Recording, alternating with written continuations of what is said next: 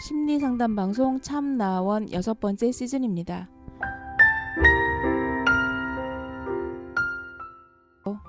참나원이 뭔가요? 리얼 심리 상담 방송입니다. 어떤 사람이 상담하러 오나요? 이 방송을 듣는 누구나 올 수 있습니다. 개인, 가족, 커플, 친구끼리도 가능합니다. 어떻게 참가하나요? C h a m n a o n e 골뱅이 다음 점 넷으로 메일을 보내시거나 02 763-3478로 전화 주시면 연결됩니다. 언제 어디서 하나요? 내담자의 시간과 형편에 따라 시간은 조정될 수 있고요. 장소는 서울 종로구 관철동에 있는 마인드 코칭 연구소에서 합니다. 참나원의 비전은 뭔가요? 참나원은 여러분과 함께 하면서 당신은 혼자가 아닙니다 하는 소식을 전하는 것이지요. 그래서 열린 마음으로 서로 연대하고 밝은 세상을 만들어가는데 기여하고 싶습니다. 참나원과 마인드 코칭 연구소 소식을 알려면 어디를 찾아보면 될까요? 네이버에 참나원 곱하기 마인드 코칭 연구소 카페에서 공개 방송 일정과 마인드 코칭 연구소 프로그램에 대한 자세한 안내를 볼 수 있습니다. 참나원을 만드는 마인드 코칭 연구소 프로그램을 소개합니다. 셀프 코칭 교실에서 뭘 배우나요? 방쌤과 제가 공저로 출간한 마인드 코칭 책을 교재로 해서 12가지 주제를 다룹니다. 12개의 주제를 좀 설명해 주시겠어요? 마음을 열기 위한 과정과 마음을 이해하고 다루고 나누는 방법을 담고 있습니다. 학술적이기보다는 실용적인 도움을 받으실 수 있을 거예요. 네, 어, 오늘 벌써 이제 그 열 번째 상담 후 리뷰가 되나 봐요. 네.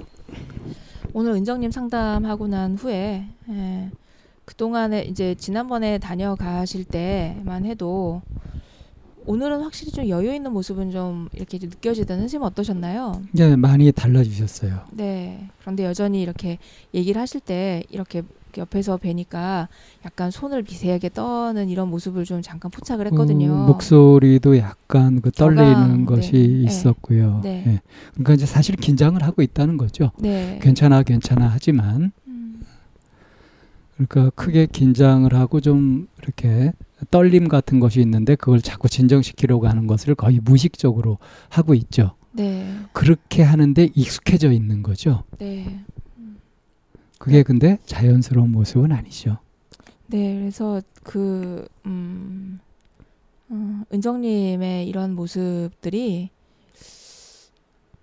좀 옆에서 볼 때 살짝 좀 그 외줄타기 하는 것처럼 불안불안해 보이는 모습, 약간 위태위태 조마조마. 예, 음. 보이는 모습이 있고요. 그리고 어, 자기 자신한테 그야말로 자꾸 이대로 괜찮아.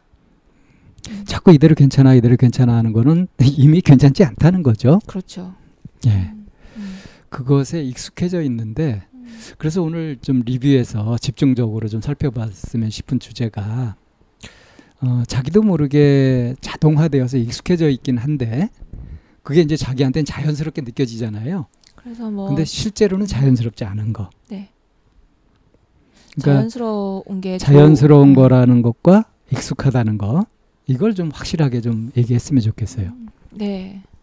사람들이 익숙한 거가 자연스러운 거라고 착각을 하고 사는 경우가 참 많거든요. 그 자기 자신한테는 자기의 네. 주관적인 경험으로는 자기한테 익숙한 것이 그냥 자연스럽게 이렇게 되죠. 음, 그냥 놔둬도 그렇게 되니까. 그리고 생각을 해보면 내가 뭔가 좀 어렵거나 힘들거나 라고 하는 이런 부분에 대해서 스스로한테 자꾸 괜찮다라고 약간 세뇌시키듯이 하는 부분이 있거든요. 예, 그렇죠. 어, 그렇게 되면서 그게 이제 둔감화되면서 익숙해졌다고. 음, 음. 아무렇지 않아. 나 실제로 네. 아무렇지 않아. 네, 라고 그렇게 생각도 하고 그렇게 느끼는 것 같은데 사실은 아닌 거죠. 네, 이것이 이제 익숙한 것과 자연스러움의 차이를 잘 보여주는 모습인데 좀 크게는 그 이 공차님이 은정님. 아 공차님은 지난주였죠. 예. 은정님이 그 이렇게 이- 지금 만족스럽다, 네. 만족스럽다.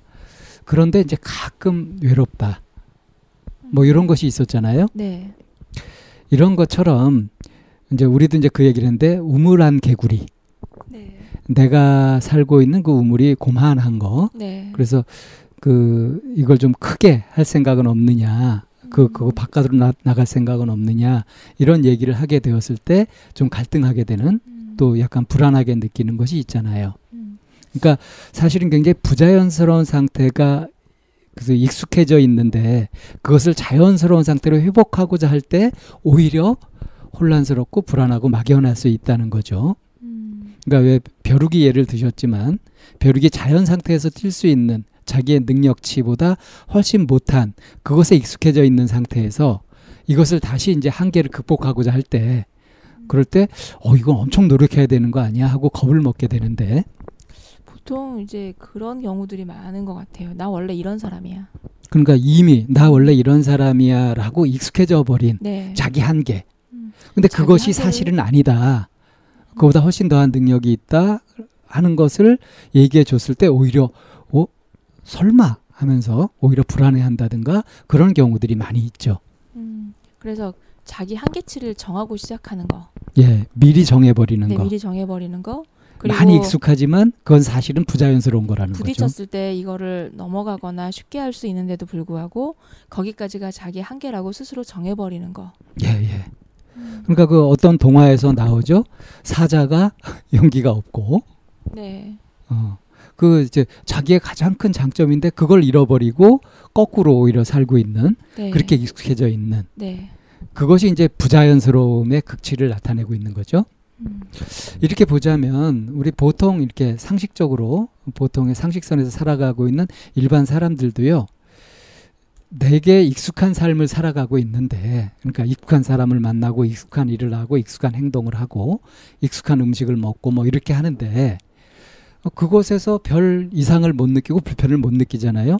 그렇지만 이것이 뭔가 새롭거나 만족스럽거나 어, 즐겁지가 않다면 한번 의심해 볼 필요가 있습니다. 혹시 내가 익숙하다고 해서 부자연스러운 것에 빠져 있는 것은 아닌가 하는 것을. 익숙하다고 하면 스스로 부자연스럽다고 자각하기가 쉽지 않아요. 예, 쉽지 않아요. 네. 그게 문제죠, 사실은. 네. 그래서 내가 익숙하다고 스스로에게 세뇌시키면서 자연스럽지 않은 행동을 반복하고 있는 건 아닐까 하고 이제 거기에서 자각이 일어나야지만 그럼 자연스러운 건 뭐지? 예, 그걸 찾게 되고 노력을 할 수 있게. 되죠. 네. 그래서 그 어, 자연스럽지 않은 것인데 익숙해서 그 그렇게 착각하고 있는 것의 대표적인 예가 이제 나는 내성적이야 이런 것들 있죠. 음, 네. 난 혼자 있는 걸 좋아해. 그거는 본인뿐만이 아니라 주변에서도 그렇게 주입을 시켜요. 어 그렇게들 또 착각들을 하니까요. 네네. 또 나는 나는 사람들 사귀는 걸 좋아해. 이것도 마찬가지예요. 네. 그러니까 자기 모습을 어떤 것으로 이렇게 한정시켜 놓고서 이것이 나다. 그리고 대화 우리가 이제 함께 살아가니까 관계 속에서나 대화 안에서도 보면 그 옆에서 또 주입을 시키는 것도 있어요. 어쩌면 은정님이 그런 대표적인 케이스인 것 같아요. 넌 내성적이야. 넌 사람을 그렇게 좋아하는 것 같진 않아. 뭐 사람들하고 많이 어울리는 거 별로 좋아. 뭐 그 이제 이런 이렇게 하는 거. 또 어쩌면 주 양육자나 주변에 있는 사람들이 뭐 그래야 돼. 라고 자꾸 이제 강요하듯이 만들어 놓은 것들. 그래서 것도 그게 마치 내오신 것처럼. 예, 그런 것도 있겠지만 또 그걸 그렇게 믿고 또 그렇게 하다 보면 다른 사람들은 그렇게 보고 또 그렇게 피드백을 할 거니까 네. 이게 악순환이 되는 거죠. 이제 제가 여기서 강조 그 좀 포인트를 맞추고 싶었던 거는 뭐냐면 다른 사람한테 피드백을 준다 하더라도 그게 그 사람에게 온전히 관심을 가지고 피드백을 주는 게 아니라 자기 얘기일 가능성도 크다란 얘기예요. 투사. 네. 아, 투사로 네, 그렇게 네. 하는 거. 네. 어. 자기 스스로 자기가 내성적이라고 생각을 해요. 그런데 음. 저 사람은 자기보다 말을 잘하는 것 같아. 음. 그러면은 어, 넌 좀 외향적인 것 같아. 그런 식으로 자기와 비교해서 네, 네. 얘기를 하는 거죠. 네, 네. 그 잘 이렇게 내성적이라면 이래야지라고 이런 정말 것들. 주의 깊게 그걸 바라보고 네. 한 것이 아니라 네. 피상적으로 보이는 모습과 자기가 네. 스스로 갖고 있는 자기에 대한 선입견 같은 네. 걸 가지고서 네. 그렇게 피드백들을 한다는 거죠. 네, 네. 그러면 좀 소극적이거나 정말 내성적인 그런 사람들 같은 경우는 저 사람과의 관계가 깨지고 싶지 않으니까 음. 그 사람이 가지고 있는 그 프레임에 맞추게 되거든요. 예, 예. 어, 아, 저 사람 이걸 좋아하나 보다. 라고 하면서, 어, 맞지 않은 옷을 또 입게 되는 수가 있단 말이에요. 그러니까 누군가 함께 들은 평가나 피드백에 그것에 자기를 맞춰가는 네. 이런 거꾸로 된 아주 부자연스러운 현상이 일어나게 되죠. 네네. 그러니까 자꾸 들었던 소리대로 자기가 그렇게 해, 행동을 해야 될 것만 같은 예를 들자면 넌 참 착하다 이런 소리를 들었을 때 계속 착하게 살아야 될것 네. 같고 착한 행동을 해야 될 것 같은 네. 그런 압박감을 느끼는 거죠. 네. 그래서 그, 이제 상대방에게 어떤 부분이 내성적으로 보여, 내지는 어떤 게 착한 것처럼 이렇게 보여졌던 거야 라고 한 번쯤 다시 한번 상대방이 가지고 있는 그 프레임을 확인해 봐야 되는 그런 절차도 거쳐야지 되더라고요. 그러니까 지금 이 말씀은 내가 생각하는 내 모습과 다른 사람들한테서 듣는 피드백이 네. 뭔가 다르거나 네. 또는 그것이 불편하게 느껴지거나 할때 네. 그럴 때 대응 방법을 말씀하시는 거죠. 네네. 이렇게 그런 거를 확인하지 않게 되면 점점 그야말로 이 내가 가지고 있는 그 영역은 사유지임에도 불구하고 공유지가 되어버리잖아요. 그걸 정체성 혼란이라고 하죠. 네, 자기를 예. 잃어버리게 되는 예. 내 것이 없어져가는. 내가 생각하는 나와 남들이 보는 나가 너무 네. 다른 것 같다 하면서 오히려 혼란스러워하는 혼란에 빠져가지고 네, 헷갈릴 수 있죠. 네, 자기 자신이. 네, 네, 그래서 이런 경우에 어떻게 하냐. 우선 어떤 면에서 그렇게 보이느냐 하고 좀 구체적으로 자세히 물어볼 필요가 있다. 그런 걸 확인해 볼 필요가 있고 그렇죠. 그래서 이것이 정말 이 사람이 나를 관심을 가지고 온당하게 제대로 본 것인지 아니면 자기 모습을 가지고서 비교해 가지고 그렇게 얘기한 것인지 상대적으로 얘기한 것인지 그래서 이것이 누구의 영역인지를 명확하게 보는 거 이게 이렇게 설명을 하다 보면 굉장히 복잡하게 느껴지는데 어, 이쌤 이건 뭐 이거를 사람들이 이렇게 명확하게 이해할 수 있는 좋은 사례 같은 게 없을까요? 뭐가 있을까요? 선생님 혹시 떠오르는 거 있으신가요? 우리 기획 소집단 할때 네. 그 토토님 케이스가 그런 경우 아닐까 싶은데요. 아, 어, 나는 내성적이야라고 네, 스스로 그렇게 생각하고 있었고 하지만 이제 그 사람들하고 지낼 때는 일부러 막 밝게 하고 명랑하게 했잖아요. 네. 그래서 사람들한테 어, 내가 좀 내성적이라 얘기했을 때 네가 이런 반응을 받았잖아요. 네. 이런 케이스 같은 게 그 해당되지 않을까요? 음, 뭐 그럴 수 있겠네요. 음. 뭐 딱히 떠오르는 얘가 없어요. 이게 일종의 이제 자기 암시나 자기 최면 같은 거라서요. 어, 자기 스스로 내가 이런 사람이다 하고 스스로 한계를 짓고 어떻게 그렇게 딱 그 고정화된 타입으로 그렇게 이제 보게 되는 거. 이제 우리가 이제 이것에 대한 이야기를 하고 있는데요. 네.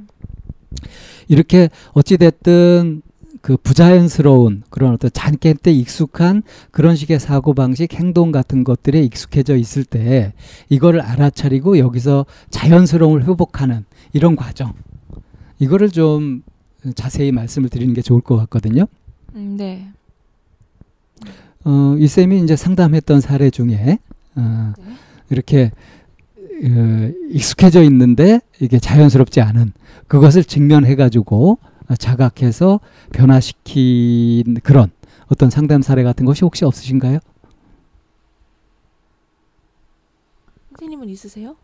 아, 전 지금 이렇게 얘기하다가 딱 생각난 게 있어요. 아, 네. 그러면 그 얘기 먼저 해주시면. 전에 얘기했던 아주 오래 전에 얘기했으니까 한번좀더 얘기해도 될 것 같은데 초등학생 상담 네. 왜 맨날 그 다른 아이들보다 덩치가 이렇게 커가지고 놀림 받는 아이. 예, 순한 아이라서 놀림을 받고 이 부모님들은 네가 참아라 참아라 착해야 된다 하는 그런 식의 얘기만 했었고 그래서 얘는 그 학교 가가지고 애들한테 집단으로 놀림을 당하게 되고 그래서 학교 가기 싫어하고 해서 상담하러 왔던 케이스였죠. 네. 그래서 제가 이 친구한테 이제 상담을 할때너 어떤 소리를 들을 때가 제일 그 화가 나드냐 참을 수 없게 되드냐 할 때 할망구요라는 얘기를 했었죠. 남자아이인데 이제 할망구라는 소리를 들었을 때 그 모욕감을 느끼면서 이제 못 견뎠었던 거고요. 그래서 이제 이 아이한테 그 네가 바보냐 해서 바보가 아니다 하는 소리를 어, 듣고 누가 바보라고 하면 네가 바보가 되냐? 그렇지 않다. 그러니까 네가 할망구가 아닌데 너보고 할망구라고 하는 애들의 얘기를 듣고 네가 왜 그거 가지고 기분이 나빠지고 그러냐? 걔들이 잘못 보는 건데 이런 식으로 이제 상담을 했던 경우가 있죠. 네. 그래서 남들이 그냥 하는 얘기에 자기가 영향을 받을 것이 아니라 자기 생각을 분명히 해가지고 그래서 이제 거기에서 벗어나는 거. 극적인 상담이었었죠. 네. 이런 경우가 이제 자기 모습을 회복해 가는 거라고 할까요? 음. 남들한테 좌지우지되지 않는, 흔들리지 않는 자기 중심을 잡아가는 그런 과정. 이게 이제 자연스러움을 회복하는 아주 중요한 핵심 과정이라고 할 수 있죠. 음. 네. 뭐, 그, 음, 결국에는 영역 얘기잖아요. 이게 누가 잘못 본 거냐. 예, 예. 아, 네. 뭐 이런 얘기도 어, 재미있는 사례 중에 하나가 되겠네요. 예. 어. 음. 익숙함. 선생님은 익숙한 거하고 자연스러운 거한 거하고 좀 구별 되나요? 어떠신가요? 어, 사실은 그 저한테 이제 어떤 것들이 익숙해졌을 때 그 익숙해진 대로 있게 됐을 때 뭔가 불편해지잖아요. 그럼 이건 부자연스러운 거라는 걸 알아요. 저는 이제 계속 제 호흡을 살피고 저를 살피는 것을 계속 해오다 보니까 그 익숙함과 자연스러움이 충돌할 때 그걸 느끼게 되더라고요. 음. 아주 섬세한 영역이긴 한데요. 예, 예. 섬세하죠. 저는 그 익숙한 것이 자연스러운 것이 아니다라고 하는 알아차리는 그 포인트가 내가 힘이 들어갔냐 들어가지 않냐이더라고요. 음. 아무리 익숙해졌다 할지라도 그러니까 그 익숙함에 취해버리는 순간 음. 이제 그냥 자연스러운 거다라고 스스로 이렇게 그 세뇌시키거나 둔감화되어 버린 타성화되는 거죠. 네네 그렇게 타성화되는 거. 되는데 음. 어느 순간 가- 곰곰이 나를 다 이렇게 살펴보면 내가 힘이 들어가 있는 그 포인트들이 있더라고요. 음. 근데 그게 이제 아 내가 이, 이게 익숙함에 젖어버렸구나라는 음. 거를 좀 알아차리게 해주는 자각의 포인트가 되더라고요. 예, 예. 그래서 익숙한 거라고 해서 반드시 익숙한 게 아니라 가만히 살펴보면 그 안에서 은정님처럼 긴장을 하고 있거나 좀 힘이 들어가 있거나 예. 하는 이런 부분들이 그거는 결코 그래서 결국 내 이제 것이 아닌 그걸 그래서 결국 나 괜찮아 나 괜찮아 이걸 해야 네, 되잖아요. 네네 스스로한테 그거 하고 또 하나 이제 많은 사람들한테서 보이는 그 정말 이거는 고쳤으면 싶은 게 있거든요. 예, 그냥 익숙할 뿐인데 그것을 자연스러운 거라고 생각하는 것 중에 욱하는 거 있잖아요. 네 내가 좀 욱하는 성질이 있어. 근데 뒤끝은 없잖아. 이러면서 이것을 자연스러운 거지냥 그렇게 넘기는 사람들이 있는데 이거 큰일이거든요.